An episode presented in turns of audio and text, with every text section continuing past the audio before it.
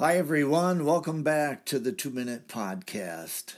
Today is March 30th, and our challenge is found in Ecclesiastes chapter 3 a time to be born and a time to die. We have no control over life and death. It was the wish of your mother and father that accomplished the first, and it is the Lord that will bring about the second. While we were in our mother's womb, God fashioned us in His own image. Precious cells were woven intricately and orchestrated to fashion a human being. How marvelous we have been made! Over 7 billion now populate the earth. Each is unique in attributes and physical characteristics.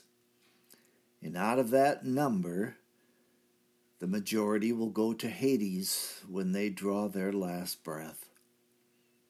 Enter through the narrow gate, for wide is the gate and broad is the road that leads to destruction, and many enter through it.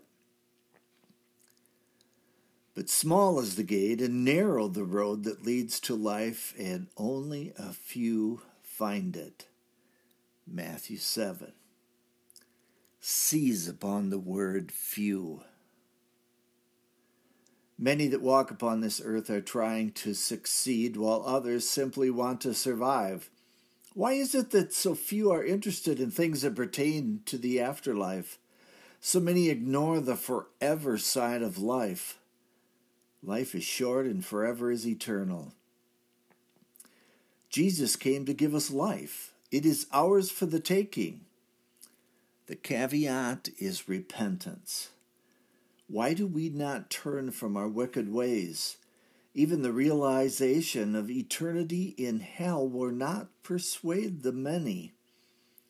Will you be consoled to wake up in the torments of fire and realize that you were just too busy to respond to the call of salvation?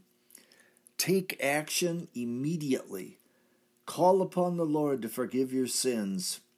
Turn from them in haste. You don't have a second to waste. That's the podcast for today. Thank you for listening.